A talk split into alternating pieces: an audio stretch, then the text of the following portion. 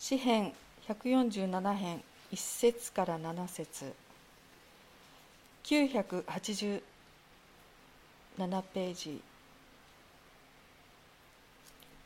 お読みします。ハレルヤ私たちの神を褒め歌うのはいかに喜ばしく神への賛美はいかに美しく快いことか。主はエルサレムを再現し再建しイスラエルの追いやられた人々を集めてくださる。打ち砕かれた心の人々を癒しその傷を包んでくださる。主は星に数を定数を定めそれぞれに呼び名をお与えになる。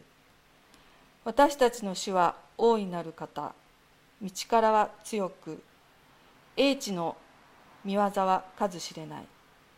主は貧しい人々を励まし逆らう者を地に倒される。感謝の捧げ物を捧げて主に歌え。盾ごとに合わせて私たちの神に褒め歌を歌え。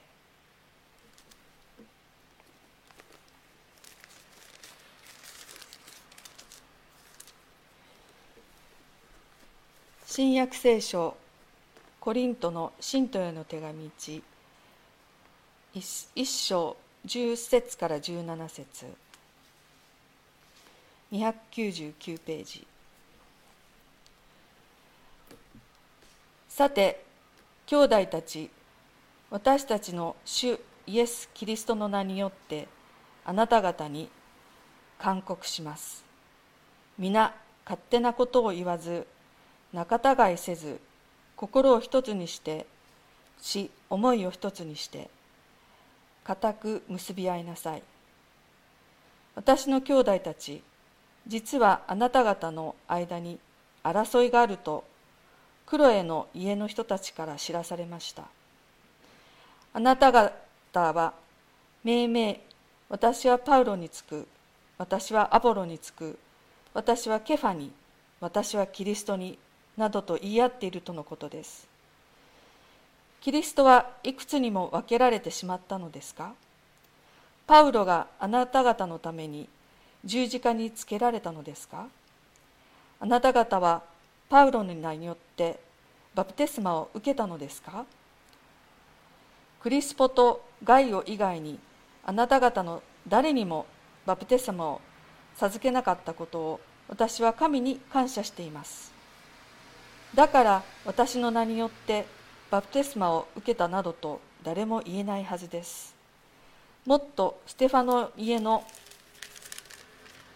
人たちにもバプテスマを捧げましたがそれ以外は誰にも授けた覚えはありません。なぜならキリストが私を使わされたのはバプテスマを授けるためではなく福音を告げ知らせるためでありしかもキリストの十字架が虚しいものになってしまわぬように言葉の知恵によらないで告げ知らせるためだからです。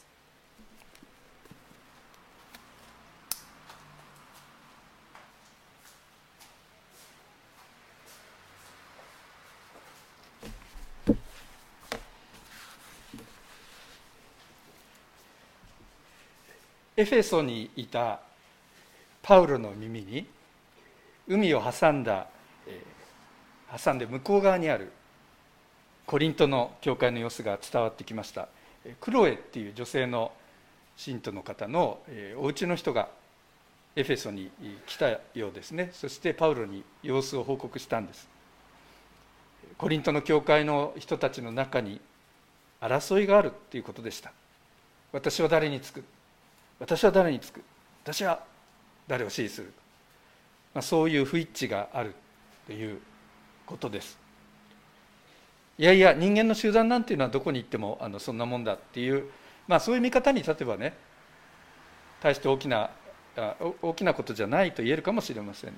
だけどパウロはこれはキリストの体なる教会にとって見逃せないことだと思ったんですね。このまだ小さなことに見える問題は教会を根本的に裂いてしまう大きく本質的な問題を含んでいる。そう直感したんでしょう。だから手紙を書いて手紙で勃会するんですね。それが今日の箇所です、まあ、聖書って面白いですよね。すごく人間臭い生々しい問題がそのままあの明けすけに書いてあるっていうようなところがあって、えー、まだ聖書を読んだことのない人はねなんか聖書っていうとすごくまあ神々しいこと高潔なこと清いこと道徳的なことだけが書かれていると思ってしまっているかもしれないんですけども実際に読んでみればすぐにそうじゃないことが分かります、まあ、聖書の中には人間の歴史があるわけですね。人間の歴史ですから間違いとか醜いこととかお粗末なことも当然含まれているわけです。神の民って呼ばれる人たちだって例外じゃない。その彼らのお恥ずかしい話がですねいやそんなことまで書いちゃっていいのかなって思えるようなことまで書いてある。パウロがあの各地の教会に宛てて書いた手紙もそうですね。書き送ってる先の教会の人たちの中にある問題も、まあ、オブラートに包んだような言い方あのしなくてぐさっとこう指摘します。書かれた方は恥ずかしいですね。自分たちのみっともないところをさらされてしまうわけです。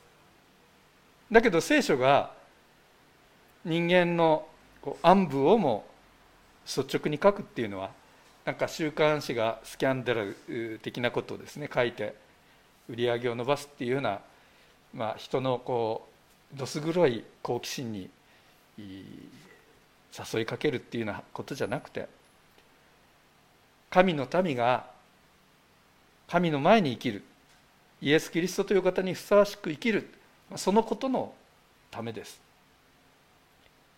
そしてやっぱりねなんであのここまでこう恥ずかしいこと愚かしいことも率直に書いてしまえるかって言ったらやっぱり神様がこの問題見てくださってるんだっていう確信があってそして我々が人の肉の力じゃなくて神の霊の力により頼むならば霊の働きによって問題を乗り越えていくことができるんだ。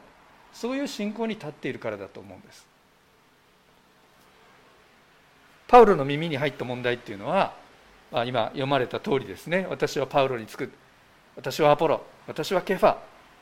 いや私はキリストに、まあ、そういう人々が言い合ってる。そういう状況でした、まあ、この仲違いっていう言葉が最初出てきますけどもこれは、まあ、あの分派とかいうふうにも訳せるようなことです。仲間割れですね。確かに人間の集団ならどこでも起こることです。というか、まあ、猿山でも起きるようなことでしょう。だけど何も教会に来てまでそんなことしなくていいんじゃないのって思ってしまいますけれどもでも起こっちゃうんですよね。こういう牧会者の人気競争みたいなことが起きちゃった背景にはあのここに出てきます。アポロっていう人の魅力があったみたいですね。伝道者としてすごく力があって影響力があったようなんです。使徒言行録の18章を読むとアポロのことが書かれてるんですけどもそこではアレクサンドリア生まれのユダヤ人で聖書に詳しいアポロという雄弁家で紹介されてます。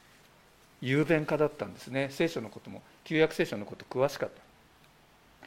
教会に後から加わった伝道者ですけどもすごく力がある人でエフェソで活躍してそれからコリントにやってきました。でそこですでにあのクリスチャンになっている人たちを大いに助けたそうです。彼が聖書に基づいてメシアはイエスであると公然と立証しユダヤ人たちを力強く論破した。って言うんですね。その弁舌の力で反対するユダヤ人たちを黙らさるよ。そういう力が。あるでアポロがそのコリントに行った時にはもうパウロはあのいなかったんですね。コリントは後にしてました。ですからアポロとパウロは直接には会っていないようです。エフェソでもそれからコリントでも入れ入れ違いになってるんです。パウロは別にあのアポロのことを悪く言ったりはしてないんですね。張り合うつもりはあのないんです。だけど信徒たちの方はどうも比べちゃったみたいですね。パウロっていう人は我々も知ってるみたいに書く力はすごいですね。私たちは。あの日々パウロの書いたものにお世話になってますけれども福音を明瞭に力強く教えてくれる大切なものです。だけどパウロに実際に会ってみるとどうもなんかあの堂々としてるっていうんじゃなくてこう小さい人だったようですし説教を聞くと随分印象が違ったみたいなんですね。パウロの話は難しくて長くてあのトロアスというところでは一人の若者がもう説教中に眠りこけちゃって熟睡しちゃって窓から落ちちゃうという事件もあったほどですね。ですからアポロとパウロは随分タイプが違う伝道者ですね。賜物は違う。だけど教会の人たちなんか比べてしまうんですね。でどっちが正しい？どっちがキリストの本当の福音だというふうな受け止め方をし始めてしまう。そしてまあ多くの人はパウロのことを本当信頼してたと思いますけどもパウロパウロと言ってるのが面白くない人たちは雄弁家であるアポロの魅力に惹かれて私はアポロだアポロにつく主張してこう対抗する、まあ、そうなるとですねいや何言ってるんだコリントの教会を作ってくれたのはパウロ先生じゃないかパウロ先生にこそ従うべきだという、まあ、言い争いになってしまう。そしたらあの別の人がですねいやいや違うと。ケファ先生こそイエス様の一番弟子なんだ。教会の一人者はケファなんだ。ケファっていうのはペテロのことですね、まあ、そんなに会ったことないあのペテロがコリントの人たちと直接的な面識は多分なかったと思われるんですけども。でもやっぱりなんかエルサレムのご本家のケファだっていう人たちも出てくる。そしたらさらにいやいやいや私はその3人のどれでもないキリストにつついてるんだって言い出す人が出てくるんです。まあこれはキリスト派なんだから人じゃなくてキリスト派なんだから一番正解じゃないかと思いますけどもでもパウロ派アポロ派ケファ派の人たちと対抗していや自分はもう直接的にイエス様とつながってるんだ。他の人たちを見下して自分は直接キリストと結びついてるんだから霊的に上位なんだ。私の方が霊的に分かってるんだ。ということを言っているので、まあ、これは横並びの争いをさらに激化しているだけなんですね。パウロはそのことを聞いて悲鳴を上げます。キリストはいくつにも分けられてしまったのですか。私たちは一人の主イエス・キリストを信じてる。なのにキリストはいくつにも分けられちゃったのか。パウロに救って言ってくれるパウロ派の人たちが一番多かったとしてもパウロはちっとも嬉しくない。パウロがあなた方のために十字架につけられたのですか？あなた方はパウロの名によって洗礼を受けたんですか？言います。パウロはごく少数の例外を除いてコリントの人たちに洗礼バプテスマを授けていなかったようで、まあ、そのことをわざわざ書いてましたね。ここに書いてありますよね。まああのああよかった。もしコリントで多くの人にバプテスマを授けてたらもっと大変なことになってただろうな、まあ、そんな率直な思いが見えるような気がします。パウロ自身は自分が洗礼を授けて授けたんだって主張してその信徒たち教会を私物化するつもりなんかはもとないんですね。自分の役割は洗礼を授けることじゃない。福音を宣教することだっていう自覚をここでも述べています。これすごく大事な点ですね。私たち神様からそれぞれにふさわしい役割を与えられているんです。それぞれの役割を大事にするっていうことは助け合って一つの体を作っていくことです。誰かが全体を支配するっていう考え方ではないんです。役割に応じて助け合って一つの体を作っていく。ですからパウロがここで一番心配しているのは何々派何々派何々派っていうことによってキリストの十字架を虚しくしてしまうことです。一番大切なキリストの十字架を無意味にしてしまうことです。イエス・キリストは私たちのために一番低いところまで下ってくださった。一番そこで私たちの全てを受け止めてくださった。それが十字架であった。私たちは背比べして人より上までよじ登って高く行こうとしてそれで自分の救いを手に入れたんじゃない。人を蹴落とすようにして永遠の命を手に入れたんじゃない。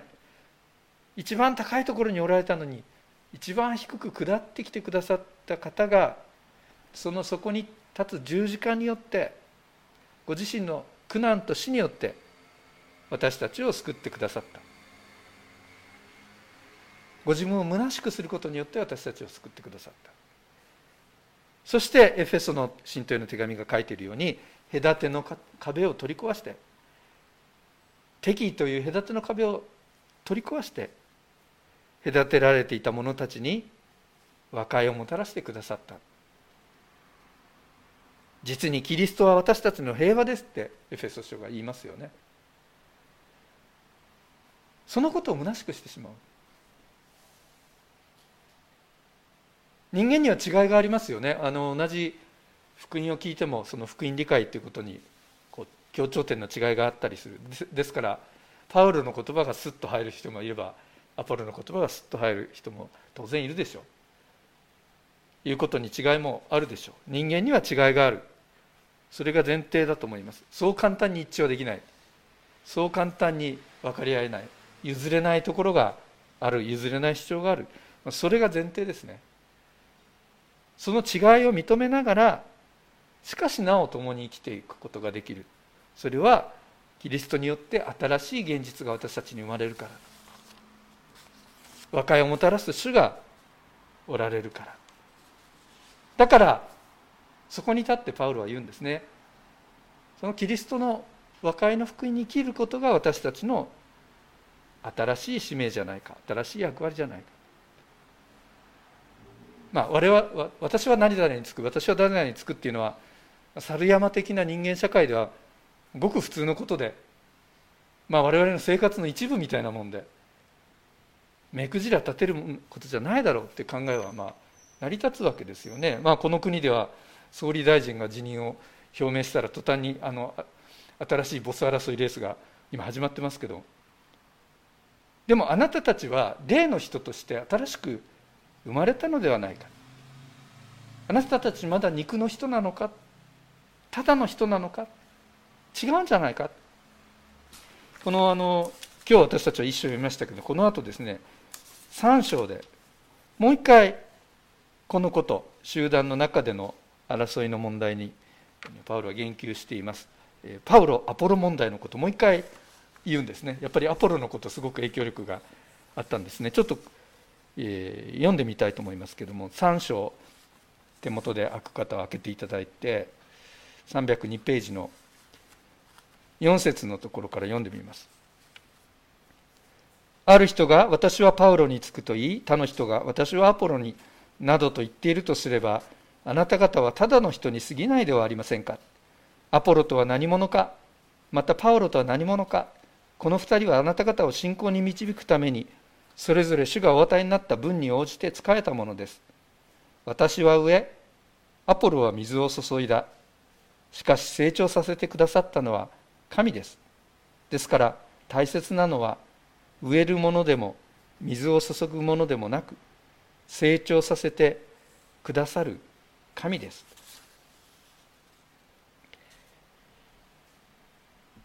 神の技を見る。神のなさっておられることを見る。それが霊の人として生きるということだと思うんですね。肉の人は表面しか見ることができません。表面しか見ないと誰々さんがこうしてくれた。いや誰々さんはもっとすごいことしてくれた。だからこっちだ。だからあっちだ。っていうことになります。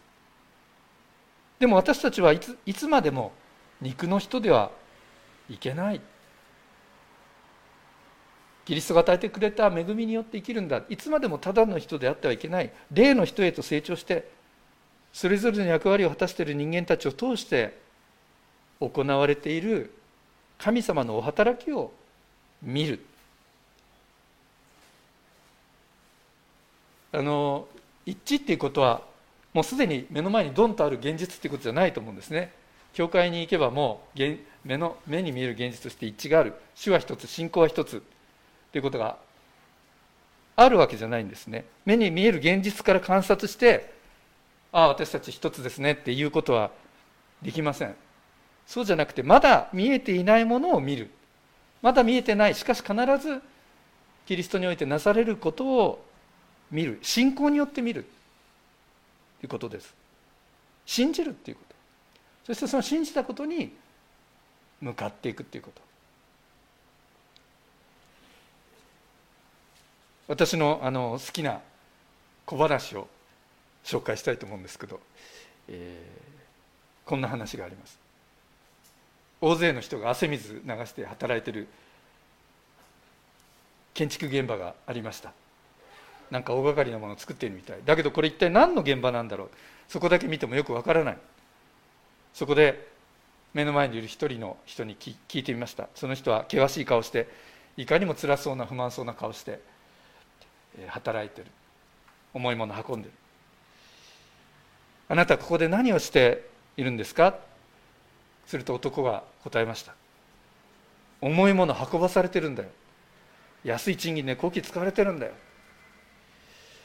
まあ、彼の気持ちは分かったけども何の工事か分からない。そこで別の人に聞いてみようと淡々と働いてる一人の人に聞いてみました。あなたはここで何してるんですか？男は答えます。何か大きな建物を作ってるらしい。よくわからないけど私には関係がない。私はともかく家族を食わせていくためにもらった仕事をこなしてるんだ、まあ、少し分かってきたけどまだよくわからない。もう一人聞いてみよう。